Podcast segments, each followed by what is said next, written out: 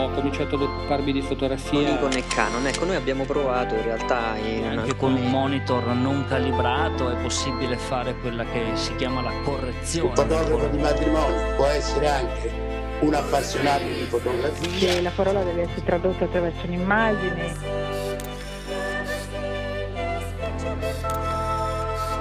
The universe's biggest camera store. Ci avranno sicuramente del- delle focali molto lunghe, dei tele. nel senso che ci sono alcuni momenti in cui cogli certi particolari e altri in cui non li cogli. Discorsi fotografici.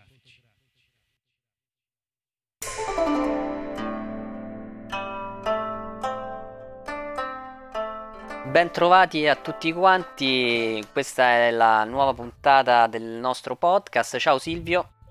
Ciao Federico, oggi siamo io e te per questa puntata estivissima. C'è, c'è la partita Francia-Germania che anche questa volta non stiamo seguendo e fa veramente, veramente tanto, tanto caldo. Noi, ecco, vorrei un attimo fare un piccolo avviso eh, nella, diciamo, collaborazione che abbiamo quest'anno eh, con il Festival Imago Orbetello. C'è un appuntamento non ad Orbetello ma a Torrita eh, che è un paese comunque vicino Roma, mh, con un festival che eh, in qualche modo è legato anche al Festival di Mago Orbetello, ci sarà eh, l'incontro eh, a Torrita il 22 luglio alle ore 18.30 con eh, il eh, noto fotografo eh, noto fotografo Rigon.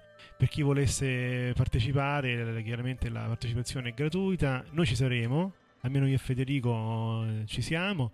E chi dovesse venire ci facciamo conoscere anche la simpaticissima Vanessa che abbiamo intervistato e tutti quanti i suoi collaboratori ecco. Quindi per chi volesse ricono- conoscere e parlare da vicino con questo fotoreporter Gambler Rigon noi saremo lì. Questa è la puntata di luglio quindi lo diciamo adesso altrimenti poi lo ricorderemo anche su Facebook eh, chiaramente sui nostri canali social però insomma sappiatelo anche da adesso Sì, ricordiamo anche che nel frattempo il, eh, il Fotofestival a Orbetello è cominciato. Mi sembra è stata l'inaugurazione, c'è stata ehm, sabato, sabato scorso era credo, con eh, la, la rassegna Italian Street Eyes, una mostra collettiva di street photography. Durerà una settimana, quindi avete tempo, eh, era fino a oggi credo c'è stato tempo, per cui adesso si continuerà con il programma che vi invitiamo a ricontrollare sul, sul sito proprio di Mago Orbetello. Detto questo, Silvio, eh, ci sono tante novità. O vuoi fare qualche spoiler di qualche serie TV prima di cominciare? Allora, voglio dire che la nona puntata no assolutamente. E questo è abbiamo detto un periodo estivo un periodo in cui magari vi capiterà di stare sotto le stelle eh, ad osservare il cielo notturno. Qualcuno di voi lo farà con il telescopio qualcuno farà anche astrofotografia però immagino che sarà difficile che qualcuno di voi anche con un telescopio molto potente possa riprodurre quello che ha fatto il nostro Hubble che fra poco andrà in pensione eh, catturando eh, un- le foto dell'aurora boreale eh, Qualcosa di quella- strepitoso. non quella che conosciamo noi eh, che si può osservare alle alti- latitudini più, più alte ver- verso il polo nord terrestre ma l'aurora boreale di Giove È qualcosa di strepitoso, hai visto che immagine? Sì, ed è la prima volta, perlomeno ecco, eh, io ero appassionato di astronomia fino a 10-15 anni fa, seguivo, però queste foto chiaramente non, non le ho mai viste. E questa per me è la prima volta e devo dire che sem- è così bello che sembra finto, perché per chi volesse insomma eh, guardare queste foto abbiamo anche il link sulla, sul post del nostro sito in cui parliamo, cioè dove c'è allegato questo podcast. E sembra veramente un cappellino, no? un cappellino di, di- di spirali eh, blu, eh, bianche, molto molto luminoso, proprio chiaramente intorno al polo nord di, di Giove. Un polo nord che rappresenta, eh, ricordiamolo, anche un enigma eh, interessante insomma per, eh, per- per gli astronomi. Un pianeta eh, sul quale è da poco arrivata la sonda Juno, che è partita nel 2011, se non sbaglio. Cinque Eh, anni. Sì, esatto. E adesso orbiterà intorno al pianeta e ci regalerà non solo immagini chiaramente accattivanti, ma anche e soprattutto moltissimi dati scientifici che ci aiuteranno a capire meglio i giganti gassosi in generale, non solo chiaramente il, il pianeta Giove. È stato fatto un time lapse meraviglioso con queste foto, ripeto, sembra veramente un fotomontaggio anche eseguito male, è proprio una cosa appiccicata, invece è l'aurora boreale enorme, se immaginiamo che eh, ha un diametro superiore a, cioè la sola aurora ha un diametro superiore a varie volte il pianeta Terra, quindi insomma immaginate che, che cosa, di cosa stiamo parlando. Ecco. Assolutamente, io vi suggerisco appassionatevi della fotografia spaziale perché ne vedremo delle belle nei prossimi anni. E ormai c'è una rincorsa allo studio approfondito dell'universo. Eh, Juno ci dirà se il nucleo di Giove è solido oppure no. Si avvicinerà molto visto quanto è arrivato vicino al pianeta. Sì. E quindi farà una mappatura. Eh, c'è una cosa veramente meravigliosa e per l'occasione, per l'appunto, hanno ironizzato tutti quanti perché Hubble ha caricato questa immagine, ci ha fornito questa bora ehm, al polo e in pratica è- sembra il benvenuto a questa sonda.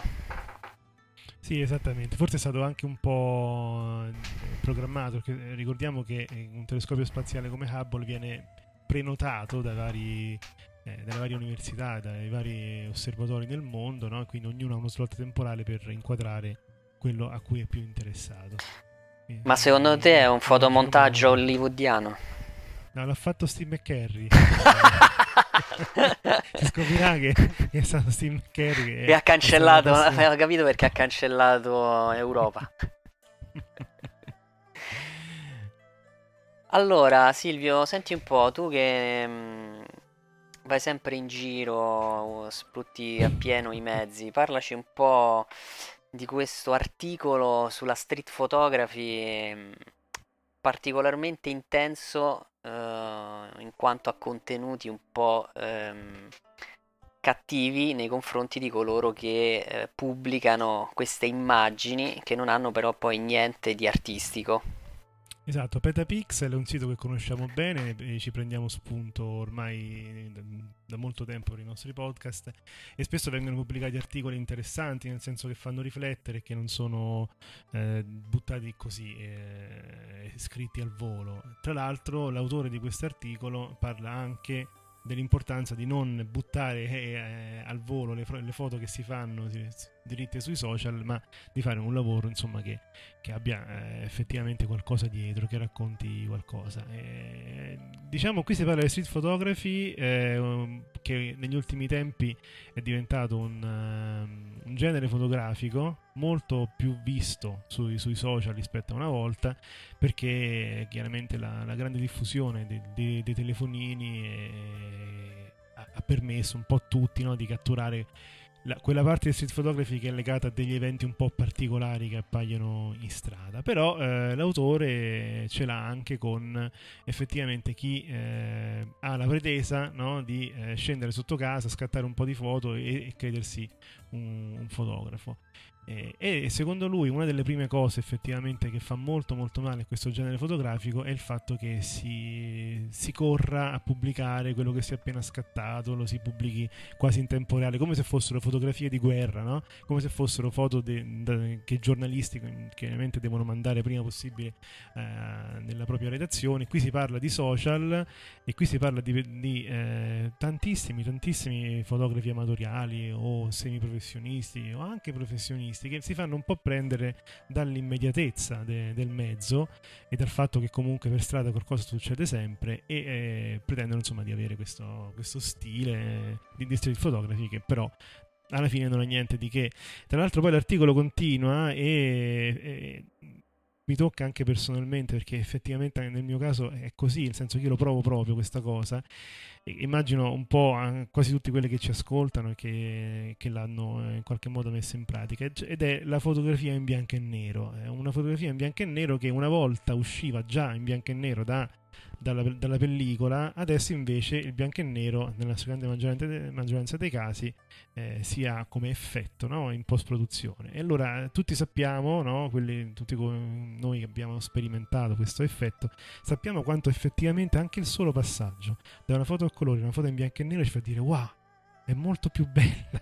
Quindi adesso si, eh, queste ombre nere sono in contrasto con i bianchi da un'altra parte, c'è un taglio un certo... ed è vero, purtroppo è vero, ed è una trappola eh, che questo autore mette, diciamo, espone. Eh, dicendo che effettivamente è un modo molto rapido e pigro, come dice lui, per, eh, eh, per far sì che la foto possa ricevere qualche like in più Effettivamente è vero, la foto in bianco e nero colpisce, ci esistono anche proprio delle scuole di pensiero, abbiamo parlato t- tante e tante volte, insomma, però effettivamente dice che, eh, se si va sotto, no? se si va a scavare un pochino, se si va a grattare la superficie, poi alla fine sotto, sotto non c'è niente.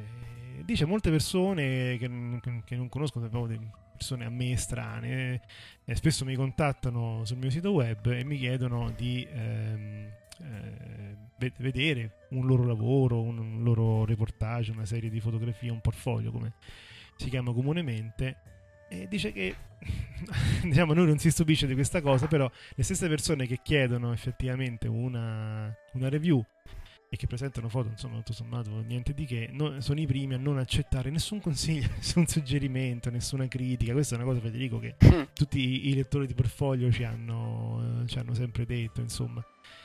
E lui dice, che cosa, com, come si fa a capire se una fotografia è una fotografia che va uh, pubblicata? Come si fa a capire se una fotografia di, di, street photography è una foto veramente di questo genere, non è qualcosa che ti è capitato per caso? È molto molto semplice. Bisogna chiedersi che cosa c'è in questa foto. C'è qualcosa che colpisce? C'è che ne so, il, il contrasto tra luce e ombre, le linee, le silhouette, le, le forme raccontano qualcosa, c'è qualche giusta posizione, c'è qualche contrapposizione intelligente, figa. Eh, chi, chi, guarda la foto sarà, come dice lui, sarà colpito da un tornado di emozioni, farà ridere qualcuno, arrossire, piangere.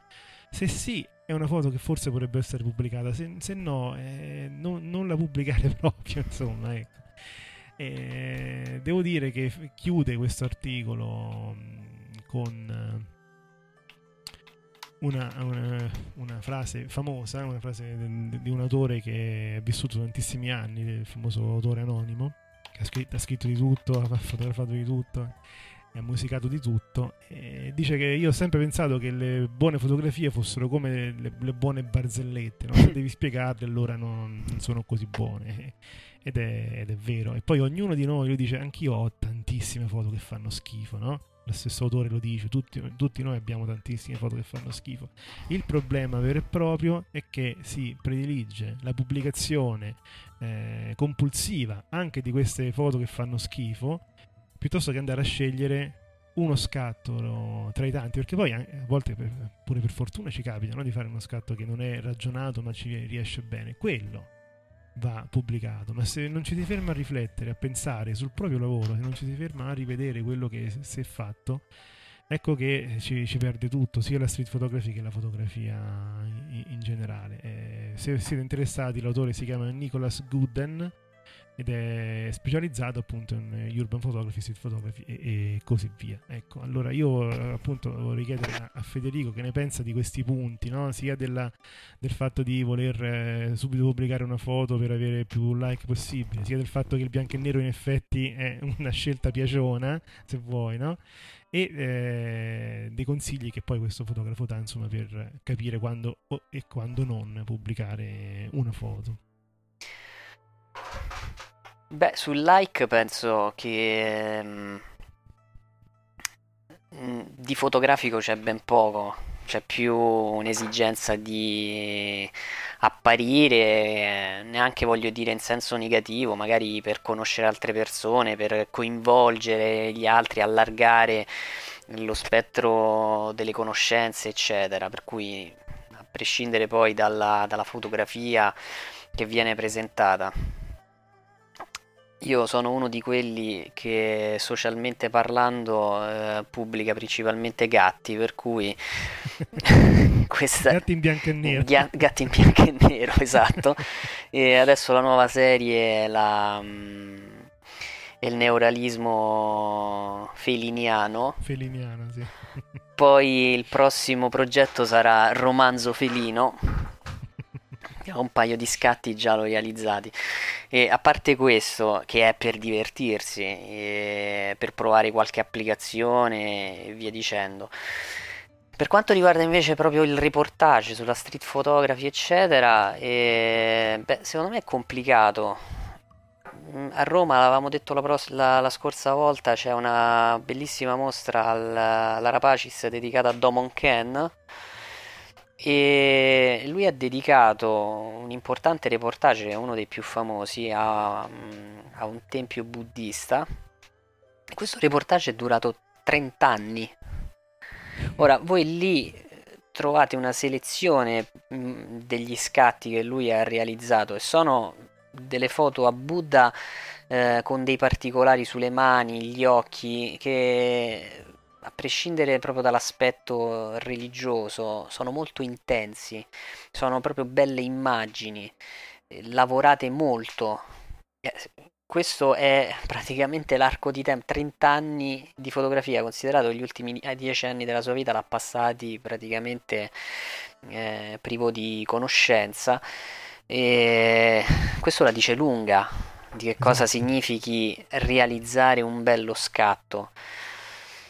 E secondo me la velocità con cui tu puoi condividere qualcosa ti porta ehm, evidentemente a falsare un po' l'aspetto di ricerca.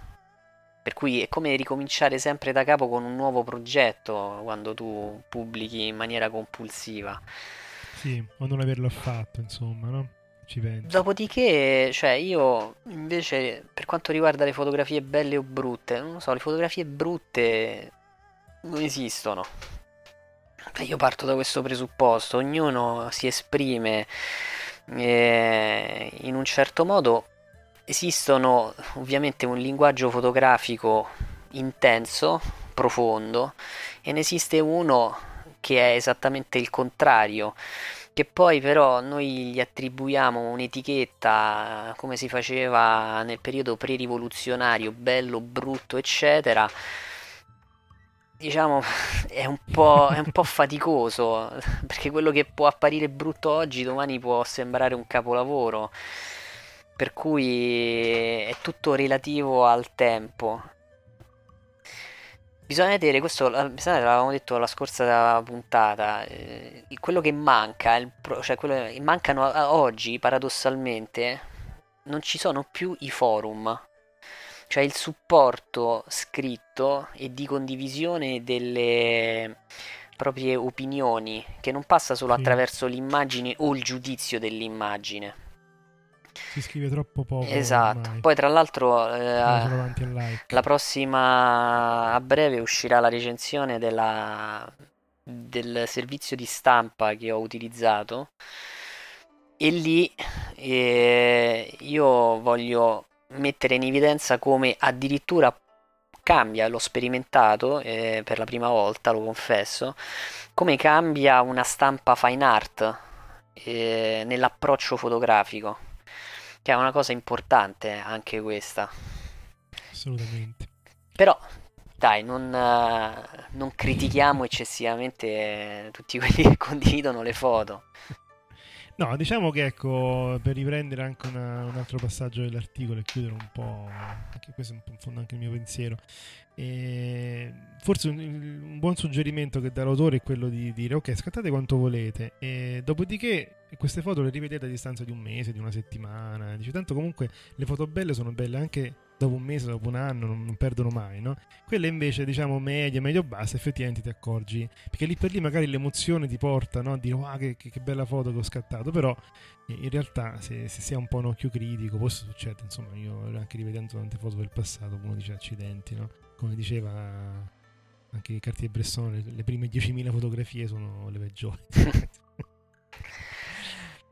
Bene, Federico, andiamo proprio nel cuore della, della novità eh, Beh, sì. del podcast di oggi, qualcosa che ecco, eh, a me fa, fa- battere il cuore per questo motivo, eh, perché io, eh, l'ho detto varie volte, insomma, ho iniziato diciamo, a fotografare il reflex con una Fujifilm S2 Pro e poi sono passato a Nikon perché eh, Fuji aveva smesso essenzialmente di, di produrre reflex. In uno dei mh, eh, photoshow, forse nel 2012 a Milano, 2011, avevamo chiesto, no, ti ricordi, alla Fuji se avessero intenzione di fare di ritornare sul segmento reflex e la risposta fu molto molto molto vaga, ma mh, faceva capire che in realtà la strada era tutt'altra e devo dire che sono, sono riusciti ad essere eh, puri in questo eh, perché nel segmento mirrorless hanno tirato fuori qualcosa di veramente spettacolare come ad esempio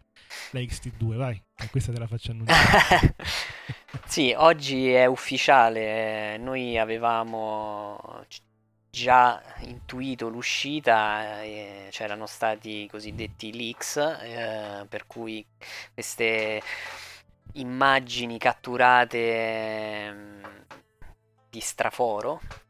Ed è uscita questa macchina fotografica, la X2, che è un autentico gioiello, costa eh, 1729,99 euro IVA inclusa, solo il corpo, ed è una macchina che oggettivamente ha tutto, credo che non abbia forse ehm, il, il sistema di messa a fuoco che è sulla X Pro 2 nel manuale, il eh, telemetro style. Eh, No, credo. è diverso infatti sì Ah, praticamente avendo lo- il, ehm, il mirino non, non ottico effettivamente non, non ne ha bisogno diciamo E detto questo, eh, è una macchina formidabile. Innanzitutto ehm, è stata introdotta il, eh, un nuovo sistema di messa a fuoco ibrido che porta i punti di messa a fuoco a 395, a 325. Diciamo che la concorrente più spietata in questo segmento, che è la Alfa 6300, ne ha 400, 100 in più. Però devo dire che eh, Fuji dal canto suo ha anche introdotto un nuovo sensore, in questo caso, eh, che mm, è l'X-Trans terza versione, mi sembra, che è lo stesso presente sulla X Pro 2, per cui è un grande salto in avanti, un 24 megapixel, che secondo me, poi non so tu Silvio, rappresenta un buon compromesso per eh, quanto riguarda eh, le... Sì, qualità e lavorabilità Esattamente, bravo. E per quanto riguarda poi il- gli aspetti estetici, voglio dire, non è eh, variato molto, ci sono la ghiera per fortuna ancora conservata della ISO, la ghiera dei tempi e poi le rotelline per i diaframmi ovviamente, in più c'è la ghiera per la compensazione della eh, esposizione. È una macchina che conserva il- lo stile retro, secondo me azzeccatissimo. Ha il, ehm, il mirino scatta ovviamente a un eh, 8 millesimo, poi in maniera elettronica arriva a un 32 millesimo lo, lo shutter, e l'otturatore. Detto questo, secondo me è una macchina perfetta. Le considerazioni che voglio fare, al di là, ho provato la XT1, probabilmente la XT2 non si discosta molto da un punto di vista della usabilità. E... Per quanto riguarda invece la qualità fotografica, non ho dubbi che sia una macchina strepitosa. Ne sto, eh, sto provando in questi, in questi giorni la X70, poi vedremo eh, con Cristiano invece la recensione della X Pro 2, e, per cui per quanto riguarda la mia esperienza con la X70 che è un 28 mm fisso e, e voglio dire per, per 700 euro a parte la focale fissa hai un file meraviglioso. Mm, sì sì. Cioè- proprio ieri. c'è un file veramente bello, eh, ti fa innamorare, poi è compatta, hanno inserito alcune eh, caratteristiche che ricordano molto il modo di fare fotografia eh, retro e questo secondo me è un punto di vantaggio. Ti voglio far notare che il prezzo a cui viene eh, immessa sul mercato è nettamente no neanche nettamente. Comunque è superiore o comunque in linea con quello ad esempio della eh, Canon 7D Mark II però le caratteristiche della Canon non sono assolutamente paragonabili con questa. Certo, io devo dire che guardandola, cioè comunque il corpo macchina è rimasto praticamente delle stesse dimensioni dell'XT1, già l'avevamo detto, eh, sta diventando quasi grande quanto una reflex, no? pur essendo una mirrorless.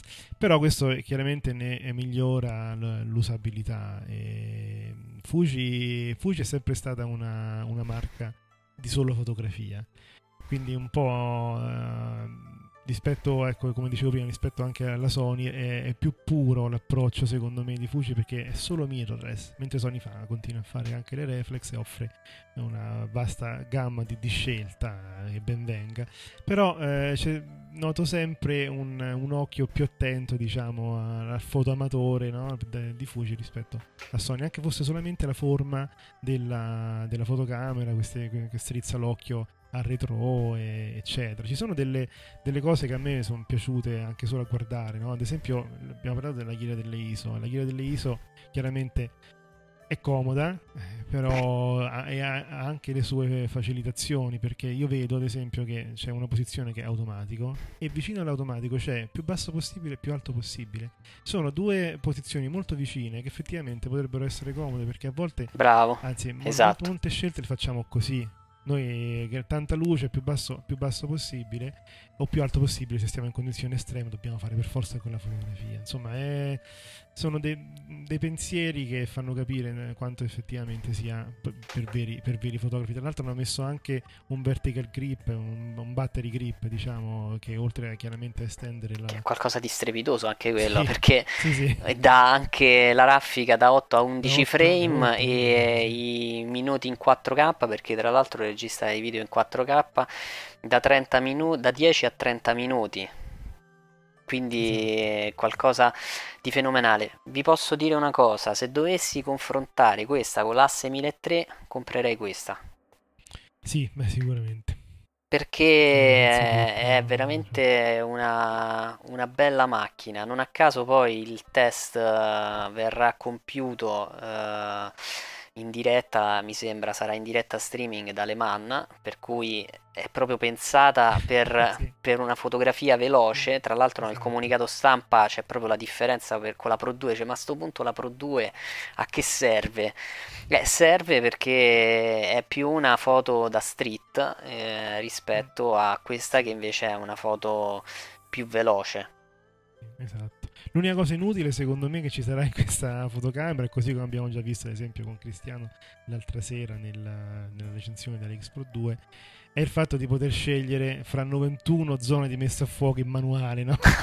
c'è, questa, c'è, questa, immensa griglia, ma come fai? Cioè, cioè, è vero che quelle servono per, per, quando è in automatico, diciamo, il vero utilizzo è quello, no? Poi ti danno anche la possibilità di scegliere a mano 91 su copre il 40% della scena che è una cosa mostruosa eh? sì sì eh, cioè una PSC è, è tanto e mm. poi il mirino il mirino è lo stesso della XT1 elettronico io mi ricordo che era veramente uno dei penso il miglior mirino che avevo mai visto su elettronico su una fotocamera per cui comunque per, questo, per cambiare i punti di messa a fuoco hanno aggiunto un, uh, meraviglioso joystick. Cosa che sì. ad esempio io avevo notato cioè avevo sentito proprio la mancanza ad esempio sulla A7R2 Visto che stiamo parlando della eh, T2 e qui stiamo confrontando con la Sony, probabilmente chi ha avuto modo di vedere la recensione della eh, A7R2 verso la fine c'era la comparazione, c'era diciamo il, abbiamo fatto vedere i file generati dalla, dalla 7R2. Io personalmente nella recensione scritta non ho inserito nessuna immagine perché ho ritenuto inutile le foto sono perfette, cioè il file è meraviglioso, strepitoso, per cui è inutile mettere esempi, eh, compratela a occhi chiusi. E se vi ricordate, avevo fatto un'immagine completamente sottoesposta. Dopodiché avevamo eh, aumentato l'esposizione fino a portarla a più 3 e avevamo recuperato l'immagine con un rumore che era zero. Ecco, eh, Fuji Film con la XT2 ha fatto esattamente la stessa identica cosa. Vuoi dirlo te, Silvio? È difficile da spiegare, però immaginate questa, questa fotografia eh, classica controsole, si vede in lontananza solamente il sole, una cresta di montagne e qualche nuvola e il, l'80% della foto è nera. aumentando, aumentando di due stop, che poi è il massimo di aumento, diciamo.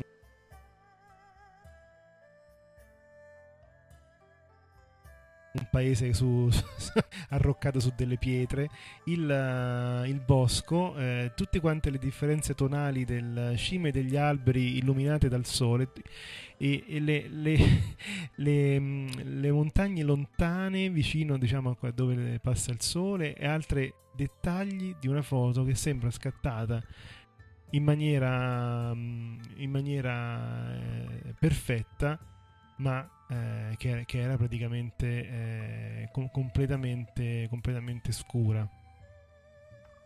Beh, insomma, eh, recupera circa due stop nelle ombre. Questa è, è, la notizia in pratica della Fuji Film XT2, quindi presumo anche della Pro 2 a questo punto, visto che condividono lo stesso sensore nuovo. Ne avevamo poi parlato come rumor la scorsa volta e adesso è ufficiale. Hasselblad ha presentato la prima eh, fotocamera mirrorless medio formato, che è una cosa mostruosa.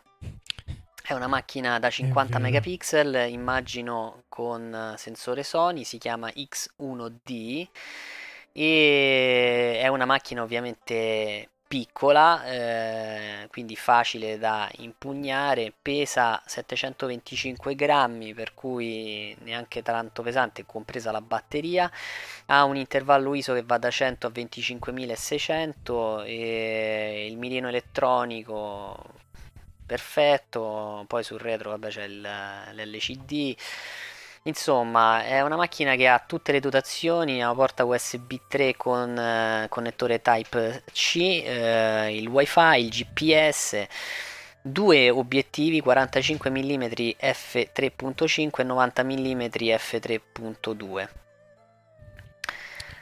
Che ne sì, pensi? È un classico obiettivo. Eh, io penso che la cosa più interessante di tutto ciò è che questa fotocamera sia portatile. Come diceva anche il nostro, mm, eh, il nostro Scott Bourne, no?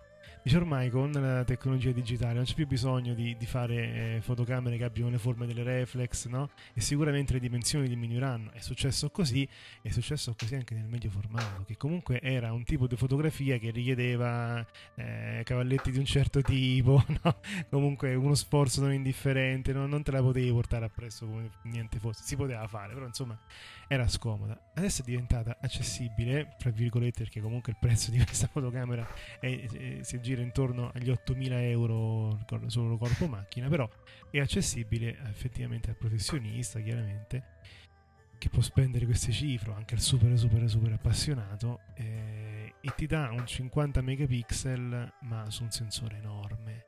Quindi è effettivamente eh, il pixel che, che, puoi utilizzare davvero, insomma, il rumore è basso e, e medio formato non significa solo eh, un grande sensore, significa anche un'attenzione alla qualità finale eh, perché con questo tipo di fotocamere finora si sono fatte foto di un certo tipo che richiedevano insomma eh, una grande qualità. Hasselblad è famosa in questo, sicuramente anche la X1D seguirà questa, questa linea della qualità, lo dice anche il prezzo, insomma. Eh, Cavolo, sarebbe proprio bello provare. diciamo, Beh, direi. È la sensazione. Bisognerebbe chiamarli e chiedere. Sì. Io ho letto di recente un'intervista proprio al, al CEO di Hasselblad in cui appunto si parlava della X1D e, si, e loro dicevano che non, non, tutto il futuro prossimo sarà mirrorless per Hasselblad, ma di sicuro il futuro un po' più in là sarà tutto quanto mirrorless, quindi ormai ragazzi ci siamo, insomma, diciamo da, da 5-6 anni ormai. Eh, l'abbiamo sperimentato con mano e siamo veramente in un'epoca di, nuova. Un'epoca Ci siamo, tra l'altro, pare che al Fotochina Fujifilm presenterà proprio il massimo del medio formato, un 6x9.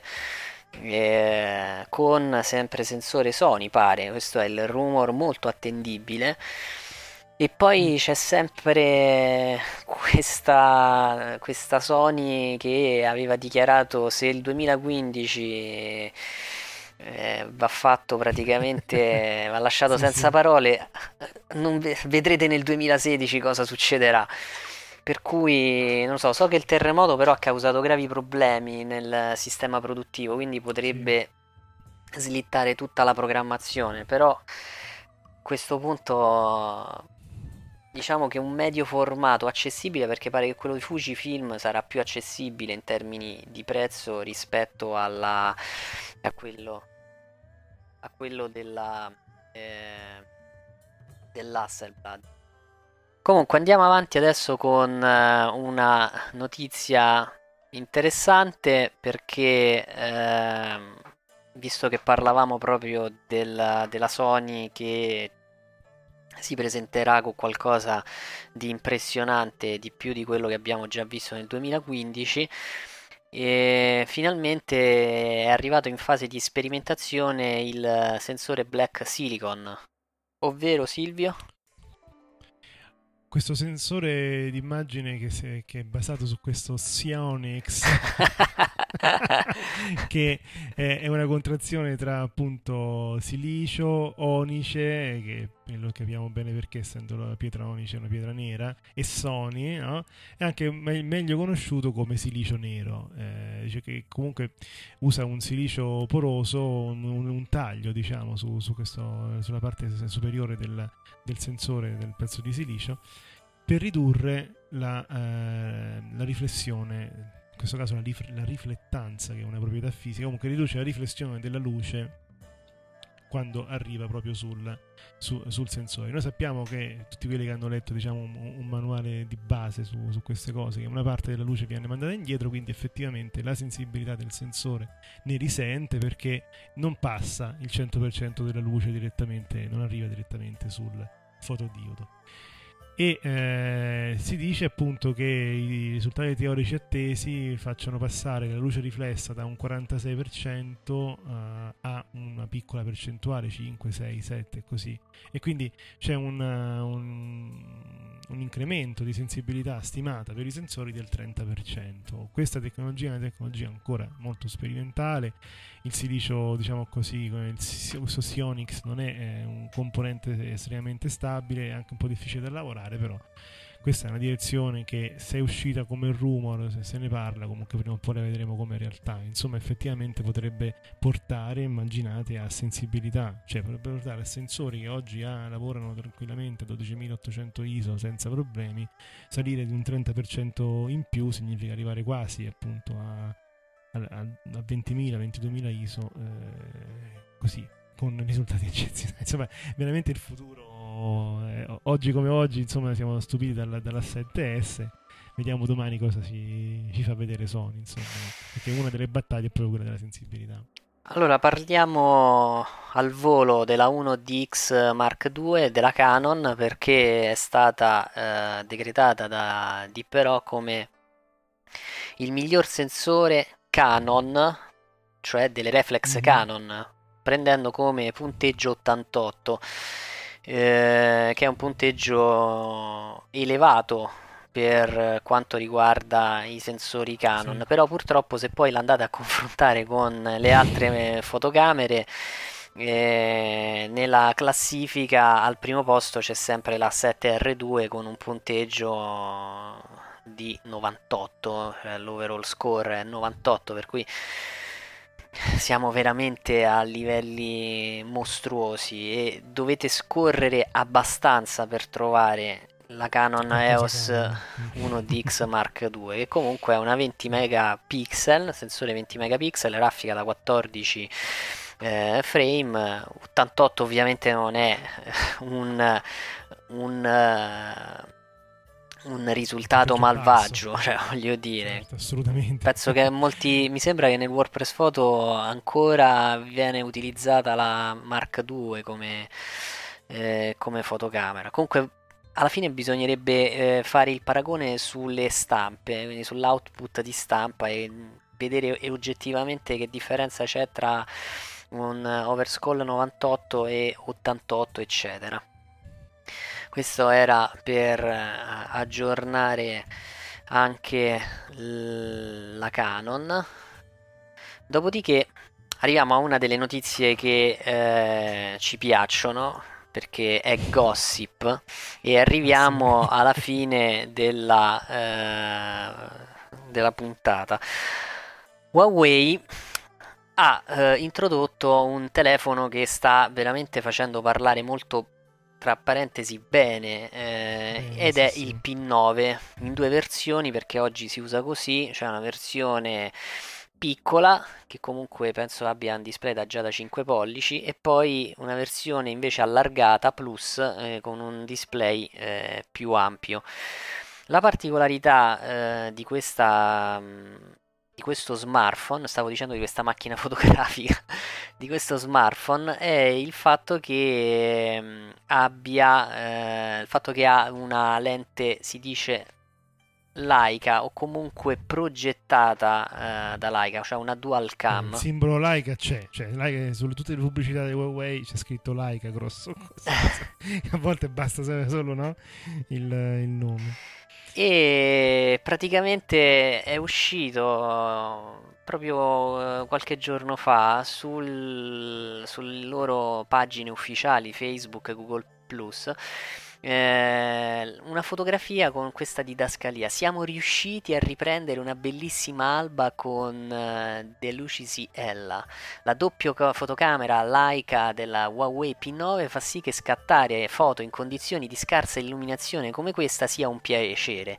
Reinventate la fotografia da smartphone e condividete le immagini dall'alba con noi. Dopodiché qualcuno, guardando lo sfocato, gli è venuto il dubbio. E dice: Ma com'è possibile? E quindi ha Eh, esatto, preso sfocato l'immagine Mhm. e ha scoperto che questa immagine in realtà è stata scattata con una Canon EOS 5D Mark III con eh, un 70-200 f2.8 focal length Ma 135 mm e praticamente ehm, il dettaglio di quella immagine ha messo eh, praticamente in ginocchio la, eh, la casa coreana perché il kit eh, 5D Mark III più il 70-200 2 quindi eh, viene intorno ai 5.000 dollari. E per fare belle foto servono i soldi allora. Eh sì, cioè comunque si vede, se, se voi vedeste la foto che è stata cancellata su Facebook, ma si sa che non è stata veramente cancellata perché su internet ormai è risuonata un po' dappertutto, ma si vede proprio che non può essere fatta con, eh, con con uno smartphone. C'è anche l'effetto lamella della- dell'obiettivo, cioè con il sole che entra da, da lato no? e proietta diciamo quelle- il famoso flare che tanto, che tanto piace, insomma.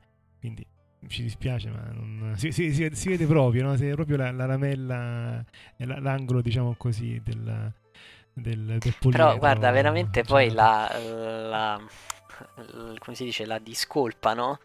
il, il- il modo con cui la giustificazione ecco è stato recentemente messo in evidenza come l'immagine pubblicata sui nostri canali sociali non sia stata ripresa dal Huawei P9 ma è stata scattata professionalmente durante le riprese di uno spot Huawei P9 è stata condivisa per ispirare la nostra comunità. Avremmo dovuto essere più chiari, no? Però prima dice abbiamo scattato la foto con questa, cioè per reinventare la fotografia, cioè questa era la, la didascalia.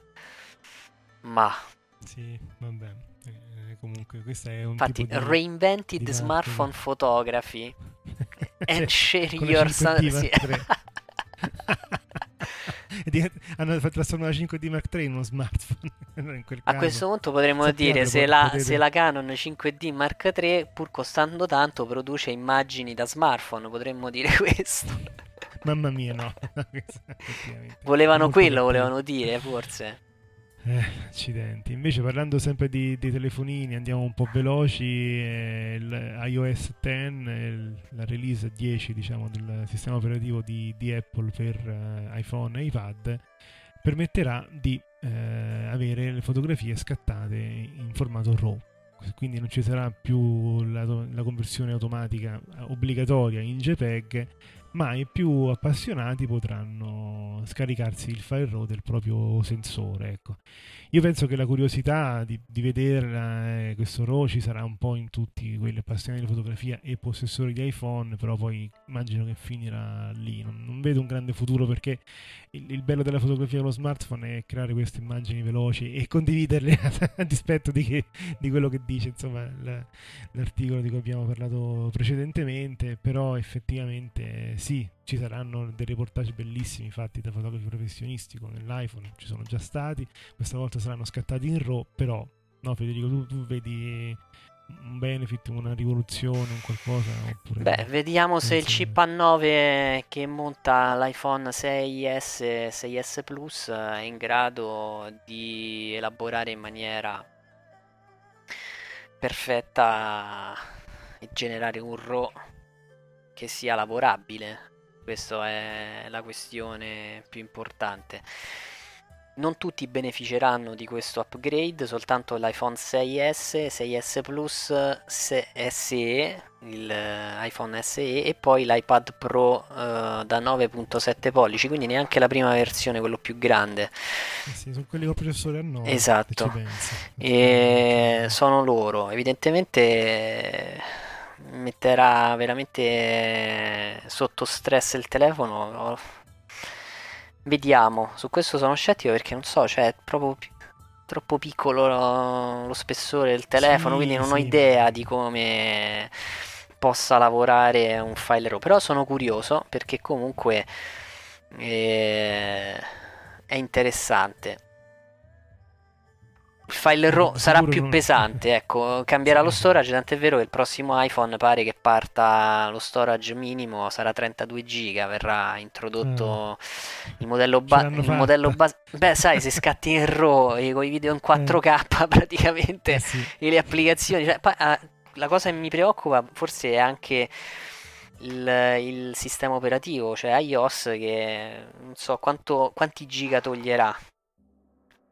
Il 10 Eh, eh, so. Speriamo, so speriamo, ecco questo. Visto che stiamo parlando della possibilità del RAW, non è un caso perché sempre nella stessa occasione, cioè a- al WDC ehm, 2016, nella conferenza annuale della Apple, eh, Affinity, eh, Mac Affinity, che è un software di editing delle immagini, ha eh, presentato la versione eh, per iPad ed è qualcosa di strepitoso. C'è un commento, un commento veramente cattivo. È quello che Adobe non è riuscito ancora a fare con una decina di app per iOS. E la grande. Ed è vero, eh, io la, la grande, la grande, diciamo, la grande feature, la grande caratteristica presente su questa applicazione che già è presente eh, per Mac ed è particolarmente performante è il modo con cui viene utilizzata la penna eh, della Eh, Apple. sì, quindi è stata Pro- proprio è stata pensata per sfruttare appieno questa penna su iPad Pro che credo sia uno dei dispositivi più belli mai prodotti eh, in questo segmento e soprattutto dalla Apple Sì. e tra l'altro il monitor, sì, il monitor, scusate, il display è un display praticamente fotografico, da quello che avevo capito in base ai test. Sì, io l'ho visto, ti posso dire che, che lo è. È una cosa spettacolare. Ed è qualcosa di non molto bello e c'è un commento veramente eh, take my money. Cioè, avete i miei soldi perché eh, il- questa viene presentata soltanto, c'è un video di presentazione, la, il software è in versione beta, l'applicazione. Ha vinto nel 2015 il premio come migliore applicazione del segmento fotoritocco e il prezzo attualmente per la versione Mac anziché essere 49 euro e 39 euro c'è uno sconto del 20% per cui prendiamo in considerazione anche altri software di fotoritocco noi ci siamo sempre ehm, ci siamo sempre presentati come un, appassionati e curiosi e non abbiamo mai focalizzato la nostra attenzione esclusivamente su eh, brand famosi, anzi abbiamo spinto anche quelli meno famosi soprattutto quando erano all'inizio. Affinity Photo è una uh, applicazione che a me sta iniziando a far venire la voglia di ricomprare l'iPad. Assolutamente. Non so te. Beh, eh, prima o poi questo iPad Pro toccherà farselo Federico. cioè, proprio... Ci sono sempre delle scuse in più, capito? Quindi però bisogna comprenderlo. No, è sì. perché poi l'alternativa è Lightroom su Surface. Però... Mm, esatto. È tutto lì il, il, gioco. Sì, sì, sì, sì. Bene, noi questo fotobar finisce qui. Eh, adesso ci ascolteremo la bellissima intervista ad Erika Canepa molto molto simpatica, preparata, brava, insomma un'intervista che un po', magari un po' breve però ci è piaciuta tanto. Ok, sì, ascoltiamoci l'intervista e ci sentiamo, spero presto.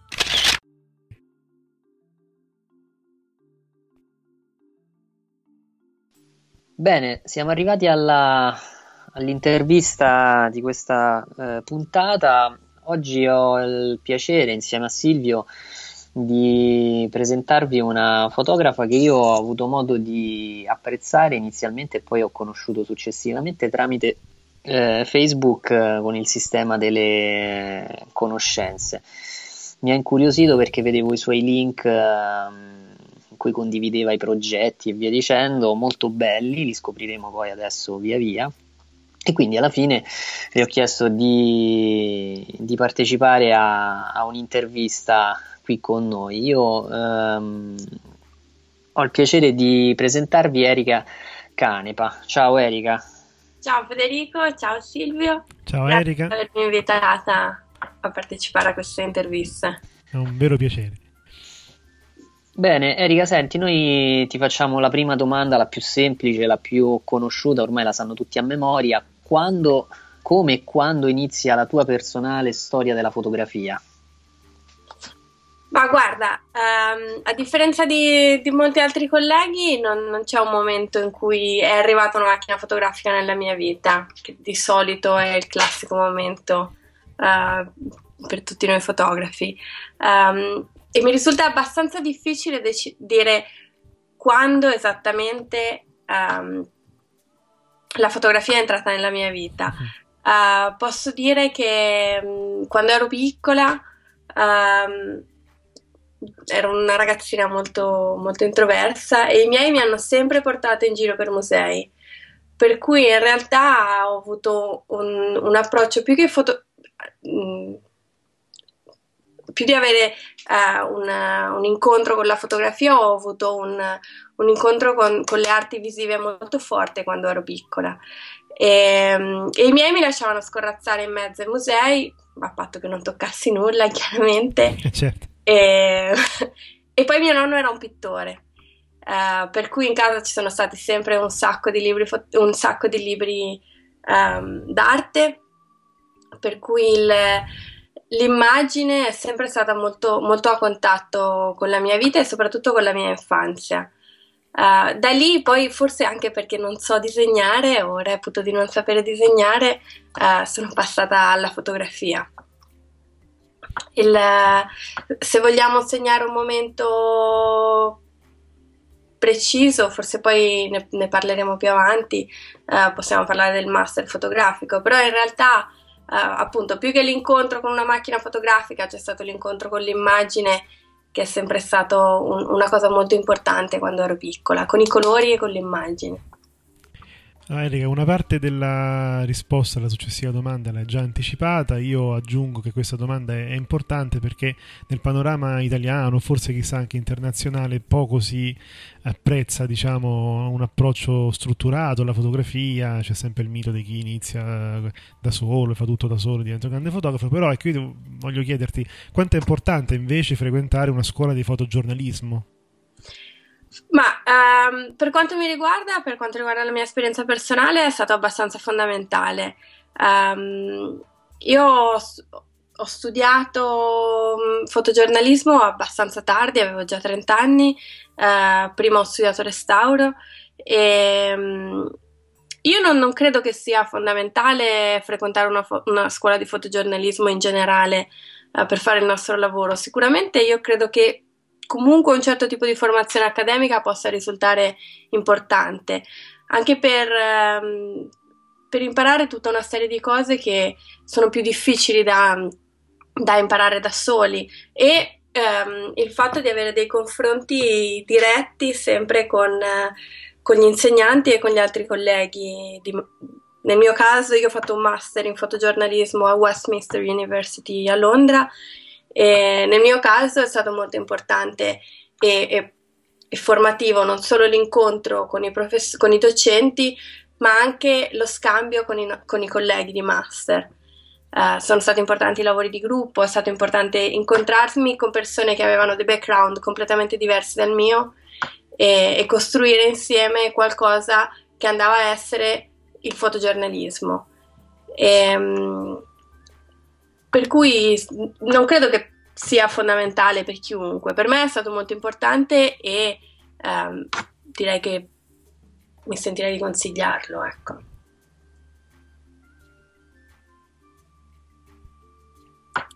Siete ancora? Ascolta Erika, sì, scusate. Ehm, tu hai parlato dell'arte, del tuo correre in mezzo ai musei, io parlando così a quattro occhi, tu mi hai raccontato della tua esperienza del mondo del restauro e quindi volevo chiederti se la tua provenienza eh, dal mondo del restauro artistico ha contribuito sul tuo modo di fotografare.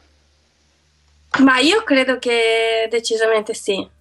Um, credo che si possa vedere nel, nel, modo in cui io costruisco le immagini, il modo in cui scelgo la luce, um, che la mia formazione è una formazione artistica classica. Um, I miei riferimenti spesso, arrivano spesso dalla storia dell'arte e non uh, tanto dalla fotografia. Un'altra cosa che io rivedo molto del mondo del restauro nel mio lavoro di fotogiornalismo è un approccio molto lento per cui lavorare minuziosamente, l'aspettare uh, tanto prima di, di, tirare fuori gli attrezzi, ma di studiare prima molto bene quello che ho davanti uh, e poi appunto l'approccio lento e meticoloso che è abbastanza tipico del restauro. Um, direi che queste due sono le cose in cui di più uh, posso ritrovare il, il mio passato da, for- da, da restauratrice. Abbiamo parlato prima appunto del, del fotografo, diciamo così, solitario, no? Però ecco, eh, tu ti definisci, sei una fotografa freelance e vogliamo chiederti appunto quali sono, adesso insomma che è passato un po' di tempo, i vantaggi e gli svantaggi di essere un fotografo freelance, secondo te? Um, guarda, questa, questa, cosa che tu hai nominato, l, l'essere lavorare un po' in maniera solitaria uh, spesso può essere un vantaggio e uno svantaggio. Um, come accennavo prima quando parlavo del master, secondo me è molto importante avere dei feedback, uh, per cui quando si lavora da freelance bisognerebbe cercare sempre di circondarsi di amici fotografi o curatori o foto editor che possano dare dei feedback sul proprio lavoro e un punto di vista esterno. Un, uno svantaggio, secondo me, di, di lavorare freelance è che mh, spesso si ritrova a lavorare 24 ore su 24, no? non avendo un orario e non avendo, eh, essendo un po' il capo di se, di, di se stessi. Um, il vantaggio, uno dei vantaggi, per esempio, è che oggi c'era il sole e dopo tanti giorni, io sono andata al mare. Ottimo. Um, ieri ho guardato le previsioni del tempo, andando, uh, partendo tra una settimana per, per andare verso l'inverno, ho deciso di lavorare fino a tardi ieri sera per poi prendermi oggi quattro ore per poter andare al mare e spegnere il cellulare, spegnere il computer, spegnere il cervello e, e rilassarmi. Questo è, è, un enorme vantaggio per quanto mi riguarda. O il fatto di poter innamorarsi dell'Argentina e partire tra una settimana, per dire. sì. Invece la scelta di un reportage è del tutto personale nel tuo caso, visto che sei una fotografa freelance, oppure tiene conto anche eh, delle possibili esigenze imposte dal mondo dell'editoria? Ma guarda, vorrei risponderti che il progetto è sempre personale, in realtà poi dobbiamo tutti mangiare, per cui bisogna sempre cercare di anche di, di tenere sempre un occhio eh, all'editoria e a pensare dove il progetto andrà a finire. Uh, per quanto mi riguarda, se un progetto non mi coinvolge in maniera personalmente, faccio molta fatica a lavorare. Um, per cui cerco sempre di trattare dei temi um, che mi interessano e che in qualche modo mi toccano o mi muovono. Uh, dopodiché è fondamentale mescolare le due cose per quanto mi riguarda, per cui um, seguire i propri interessi personali tenendo sempre un occhio a quello che, eh, che è l'editoria o ehm, un occhio a, a, alla forma che poi vorre, vogliamo che il nostro progetto prenderà, per cui se è un progetto per l'editoria tenere un occhio per l'editoria, se è un, un, un progetto che sarà per il web tenere un occhio per il web e vari... Um, comunque un progetto deve sempre avere un... Um, un, un suo... Uh, non mi viene la parola, un suo luogo, no? Un suo luogo di... Esecuzione, insomma, sì. Sì, grazie. Certo. Senti, allora, mm, appunto, viaggi spesso, ne riparleremo anche nelle prossime domande. Eh, oggi come oggi, effettivamente, eh, nelle fotografie di viaggio, nel fatto di essere sempre in movimento, questo è un periodo in cui si muove sempre, no? quanto è importante, appunto, per te il peso e la dimensione di una fotocamera, visto che il mondo fotografico ha iniziato da un po' a manifestare la tendenza, diciamo, accentuata per la scelta di oggetti piccoli, leggeri, potenti, come ad esempio facciamo due esempi di diciamo, la Sony RX1, la Fujifilm X100 e così via, no? che sicuramente conoscerai e voglio sapere quanto è importante il peso e la dimensione. Guarda, io lavorerei solo con la Fuji X100, sono completamente innamorata di questa macchina fotografica. Um, ho iniziato a lavorare con, uh, con la classica 5D, e, però io sono abbastanza piccola, sono bassa e um, per cui avere un, un, un, catafalco del genere davanti lo trovo scomodo e, e la Fuji è piccola è molto bella perché poi comunque l'estetica che dire, fa sempre la sua sì. è leggera per sì, cui sì. mi permette di averla sempre in borsa e non, non, arrivare a fine giornata con le spalle rotte per cui anche quando, non, quando esco senza pensare che andrò a lavorare posso portarla sempre per me con me e poi soprattutto è poco invasiva per cui mm-hmm. quando io la tiro fuori le persone non, non si spaventano, non, uh, non, non, non, c'è la presenza della macchina fotografica così imponente come quando tiro fuori la, la, la Canon, la 5D. Um, ehm, il fatto che sia silenziosa è un altro vantaggio, per cui io lavorerei, lavorerei solo con la Fuji e devo dire che al momento la maggior parte delle foto le scatto con questa macchina. Ecco, noi per quanto riguarda appunto quest'ultima cosa che hai detto, potete vedere le foto di Erika su, sul suo sito che è ericacanepa.format.com ci sono alcuni suoi lavori insomma ne parleremo anche più avanti visto che abbiamo citato il modo in cui scatti con cosa scatti. Qui ci sono appunto per tutti gli ascoltatori la possibilità di vedere il tuo lavoro. Grazie. Entriamo nel vivo e scopriamo un po' eh, fotograficamente la bravura di Erika. Allora, al di là dell'emozione di essere pubblicata su una rivista così prestigiosa, il tuo lavoro per il National Geographic è, stata, è stata un'ulteriore spinta a migliorare oppure in seguito ha influito negativamente o ha limitato le tue direzioni fotografiche? Uh, se devo essere sincera, è stato Beh, nel momento in cui sono stata pubblicata il, primo lavoro uscito su National Geographic, chiaramente sono stata molto molto molto contenta, molto soddisfatta. E um, c'è stata una buona dose di fortuna come in tutte le cose. Uh, devo dire che ha cambiato molto poco in realtà, nel senso che um, comunque a parte il fatto di essere appunto pubblicata su una rivista molto prestigiosa a livello lavorativo uh, sul mio approccio per, il, verso il lavoro non ha davvero cambiato molte cose.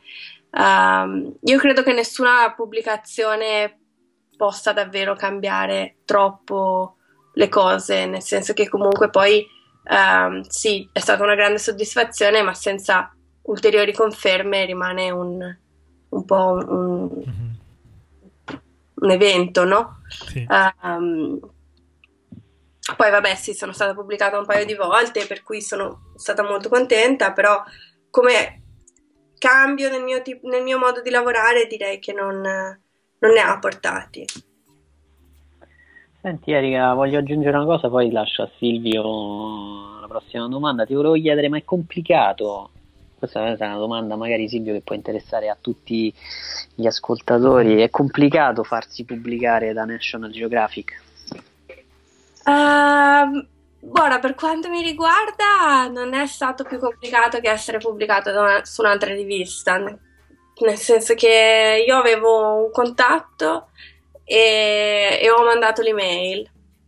Mm-hmm. Uh, ho avuto la fortuna, questo, per questo nominavo prima la fortuna, la fortuna che la mail sia stata aperta, cosa che uh, in alcuni casi uh, per alcune riviste non succede, che possano aprire tutte le mail ricevendone moltissime e, e poi ehm, il mio lavoro è piaciuto e quindi poi siamo andati avanti con la pubblicazione.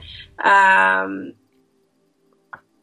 non so se sia davvero più difficile rispetto a un altro posto. Io credo che ci voglia un po' il progetto giusto per la rivista, no? Per cui certo. sono progetti che non, che non non potrebbero essere proposti a National Geographic, così come ad altre pubblicazioni. E, ehm, e diciamo che credo di aver preso il progetto giusto nel momento giusto. È, eh, poi ci vuole un, sempre una buona dose di fortuna in, in tutte le pubblicazioni, beccare eh, il tema giusto in quel momento che, che possa interessare. E, ci sono mille piccole casualità, no? Sì. Quindi Silvio, penso che il reportage fotografico che hai fatto alla mostra della Barbie a Roma non andrà bene. No, sarà difficile, ci ho provato però. Secondo me non te lo accettano anche se è la Barbie, eh? sì, sì. Me lo manda la Mattelle, vediamo se...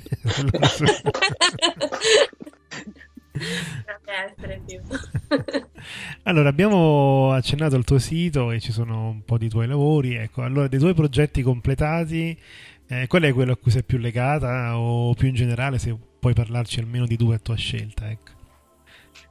Guarda, uh, un progetto a cui sono più legata faccio fatica a risponderti, nel senso che dopo ogni giorno un po' cambia un po' qualche la, la visione sui progetti passati e anche poi dopo su, sul lavoro. Um, un progetto specifico a cui sono più legata faccio fatica a, a indicarlo. Um, posso parlarti di un paio di progetti a cui sono particolarmente legata, sì, che è, mm, posso, posso, nominare Kleinfontein, che è stato un progetto che ho fatto in, un, um, ho fatto in Sudafrica. Eh, si tratta di della documentazione di un, di un enclave boera vicino a Pretoria. Uh, Kleinfontein è, è, un, è un molto piccola per, uh, che è nata dopo l'inizio dell'apartheid e, e, a differenza in Sudafrica al momento ci sono due piccole enclavi molto simili, una è Kleinfontein e una è Orania. Uh, la differenza tra le due um, è che, Klein, che Orania è molto conosciuta uh, e, e, ha delle regole molto rigide, mentre Klein Fontaine um, ha sotto un certo punto di vista regole meno chiuse, però poi dopo um, è molto meno conosciuta e sono assolutamente resti a far entrare i giornalisti. Per quanto mi riguarda, stato, ci sono stati un paio di mesi di scambio di mail, di colloqui, prima telefonici e poi personali, prima di poter entrare uh, all'interno del, dell'enclave anche per questo sono particolarmente legata al progetto, perché comunque l'accesso è stato, è stato molto difficile. La prima volta che ho, che ho incontrato il, uno dei fondatori di Kleinfontein, la prima cosa che mi ha detto è stato io ti sto incontrando per dirti di, di smetterla, di perdere ogni speranza perché non ti faremo mai entrare. e, ehm, però lui ha fatto dei chilometri per venire a dirmi questa cosa e quindi ho pensato che il fatto che lui abbia preso la macchina e mi abbia incontrata rendesse questa sua affermazione un po' poco veritiera. Esatto. E, e, lì ho capito che c'era una speranza, per cui ho continuato a, a, a, a spiegare le mie motivazioni per poter entrare, per la, mia, la motivazione della mia curiosità e alla fine sono riuscita a entrare, sono stata lì alcuni giorni, più o meno una settimana, vivendo con loro e, e a quel punto, una volta entrato, ho avuto l'accesso totale, per cui sono potuta andare in giro per, per, per, il, paese, per il, paese, chiamiamolo, e, e scattare e parlare con le persone. Sono particolarmente legata al progetto perché è stato fatto, perché l'accesso è stato difficile, come, come accennavo prima, perché, mm, perché, è stato parzialmente seguito da Marco Longari, da cui io stavo alloggiando a Johannesburg, che mi ha dato una grande mano anche poi per l'editing e poi per avere dei feedback. Um, e poi perché come diceva prima Federico, è stato pubblicato su, è stato il primo progetto che è stato pubblicato su National Geographic e, e dopo tutto quel lavoro è stata un, una bella soddisfazione. Sicuramente, certo.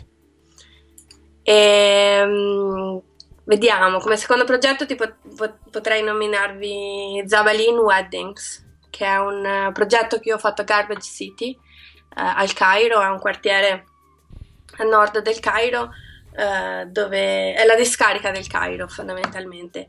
E, oltre ad essere la discarica è anche un quartiere dove vivono delle persone ehm, che vengono chiamati Zabalin, che mm, significa letteralmente eh, uomini della spazzatura. E, um, è un quartiere che è molto conosciuto, è stato documentato fotograficamente eh, da tantissimi grandi fotografi e è un progetto a cui sono abbastanza legata, particolarmente legata perché proprio perché un, essendo una zona uh, molto documentata io non avevo intenzione di, di lavorare lì.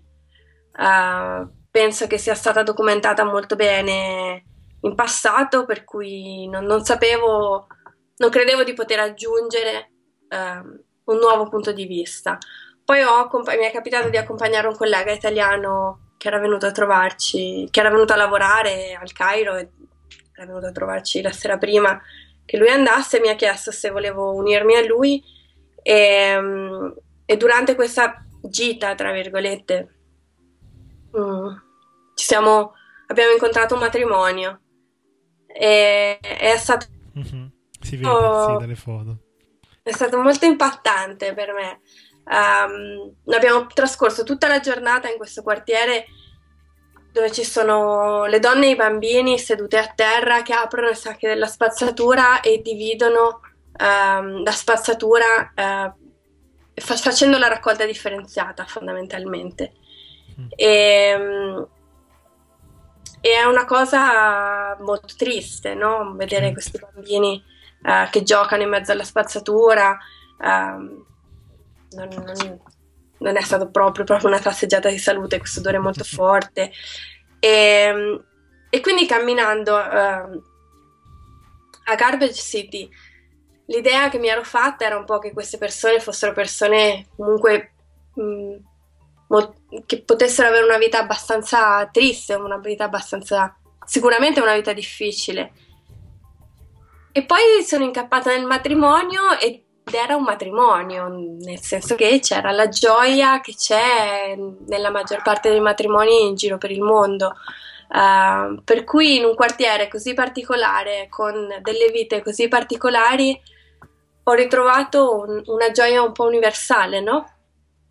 E, e, vedere queste persone che dimenticano di vivere in mezzo ai sacchi della spazzatura, eh, ballano e festeggiano, è stata una cosa che è stata molto, molto bella, molto interessante. E, e, lì ho visto una storia, lì mi è sembrato di vedere una storia e quindi poi ho seguito vari matrimoni per uh, i successivi tre mesi. Sono andata a, alle feste, sono andata alle preparazioni delle spose e, e poi è venuta fuori questa storia, che è appunto Zabalin Weddings. Cosa ti manca per rimanere sempre in Italia come fotografa? Uh, in realtà credo che semplicemente quello che mi manchi sia un po' la stanzialità, stanziarietà, aiuto, sono troppo nomade, um, per cui in realtà um, non è prettamente legato alla mia professione di fotografa, uh, aiuta a essere fotografa il, il, fatto di essere nomade, credo, uh, il fatto di non avere un ufficio, di essere freelance quindi uh, libera di poter andare dove voglio. Um, non credo che in Italia per, fare, per, per lavorare come fotografa mi manchi qualcosa che non mi manca poi in altri paesi. Quindi non, non, non mancanza di soggetti, insomma. No, no, no, decisamente no. Eh, ma io sono dell'idea che le storie siano dietro casa. Um, durante il master, uh, Colin Jacobson ci ha detto una delle cose che secondo me poi è stato più vera. Uh,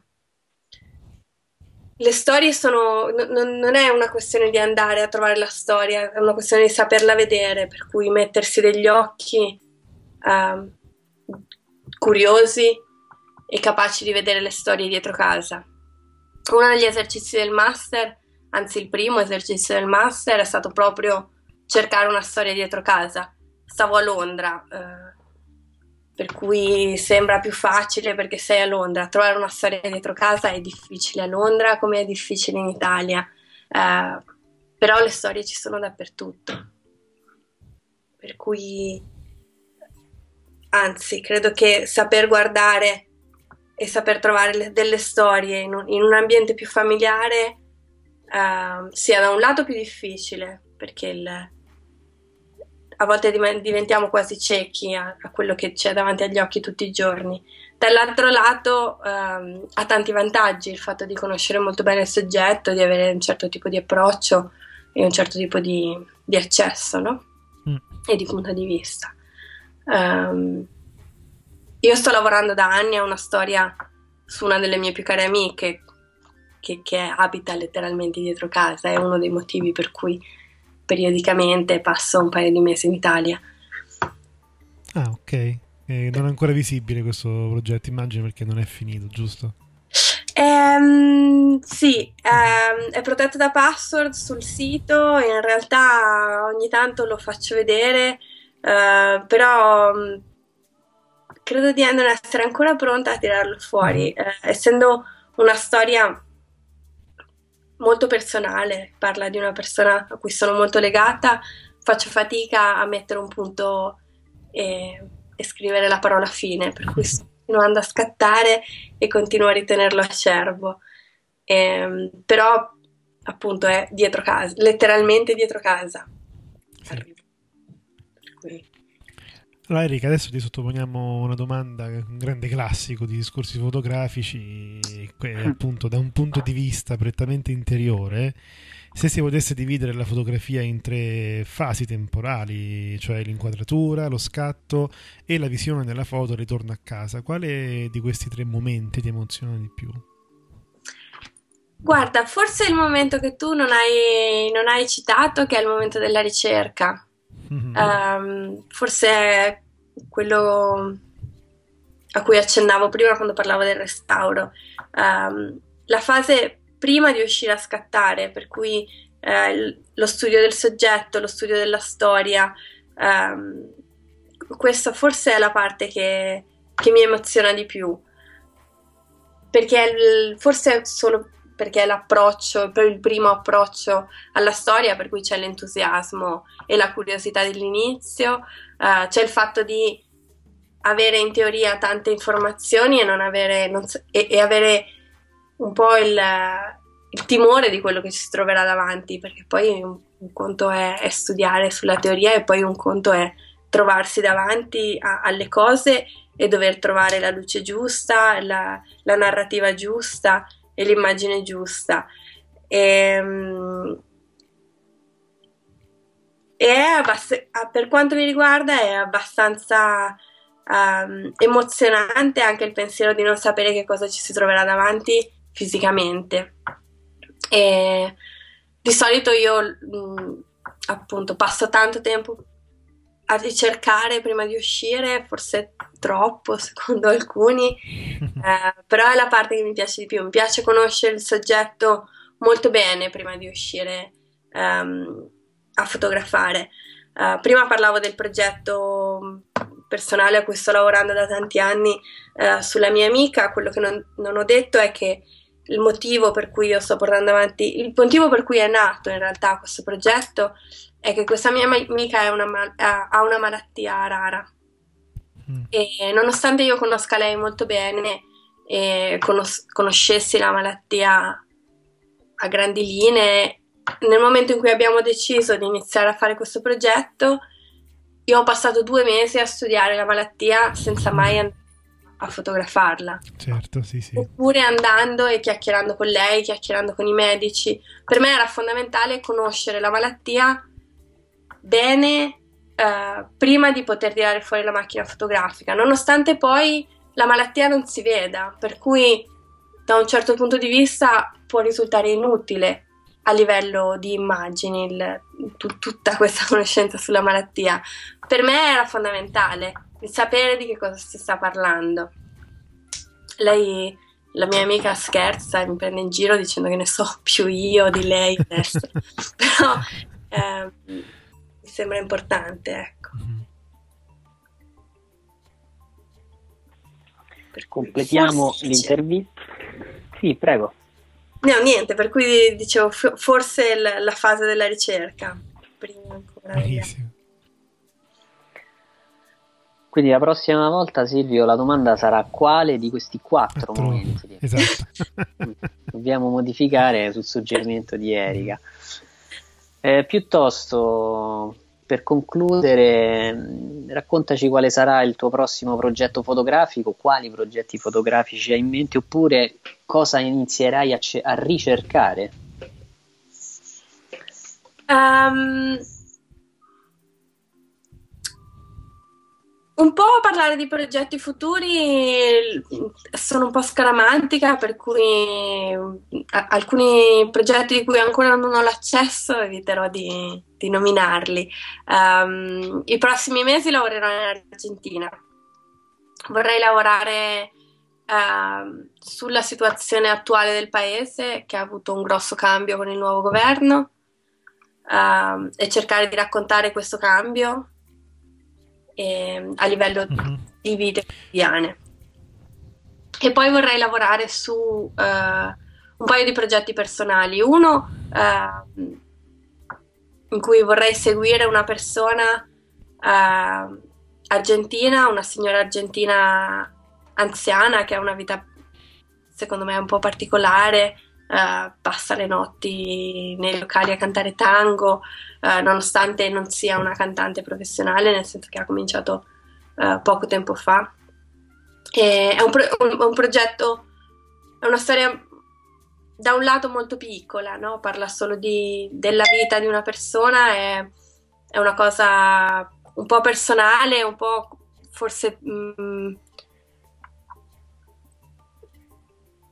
forse poco vendibile per ricollegarci alla domanda di prima, no? Perché da un lato è difficile um, che una storia di una persona, tra virgolette, molto normale, nonostante poi secondo me sia molto particolare, um, risulti interessante per l'editoria. Però sono incappata in questa persona e, e secondo me lì c'è una storia. Devo ancora mhm. capire come svilupparla e, e il luogo che, che, verrà destinato a questa storia. E poi vorrei, vorrei dedicarmi a una storia personale mia su di me, ne, mh, mm, cercare di lavorare. Eh, io ho vissuto in Argentina per la prima volta quando avevo 18 anni eh, per uno scambio culturale. È stata un'esperienza molto, molto forte e molto importante. Vorrei tornare a lavorare in quel luogo dove io ho passato sei mesi eh, a 18 anni e, e, un, e un, po' um, raccontare me stessa, raccontare me a 18 anni, raccontare me adesso, come se fosse proprio un diario personale, un diario personale, ecco. e, che sarà in realtà il progetto più difficile che non ho mai voltato la macchina fotografica verso di me. Mm-hmm. Esatto. Che non è un selfie. e non sarà un selfie, no? Assolutamente. Bene, Erika. Cose che vorrei seguire in Argentina. Ecco, questa intervista è stata veramente molto molto piacevole, no Federico? Assolutamente. Sono contento eh, che i social network funzionano anche bene No, infatti ho una domanda per Erika, ma fuori registrazione a proposito di social network. è una domanda eh, privata. Grazie a voi, eh, è stato molto piacevole anche per me, nonostante la timidezza mia. No. Grazie Erika, davvero. Grazie a voi ho cominciato ad occuparmi di fotografia. Nikon e Canon, ecco, noi abbiamo provato in realtà in anche alcuni... con un monitor non calibrato è possibile fare quella che si chiama la correzione. Un fotografo di matrimonio può essere anche un appassionato di fotografia. La parola deve essere tradotta attraverso un'immagine.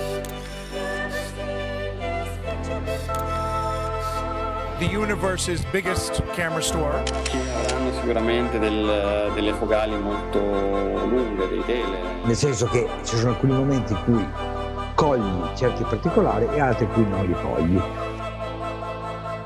Discorsi fotografici.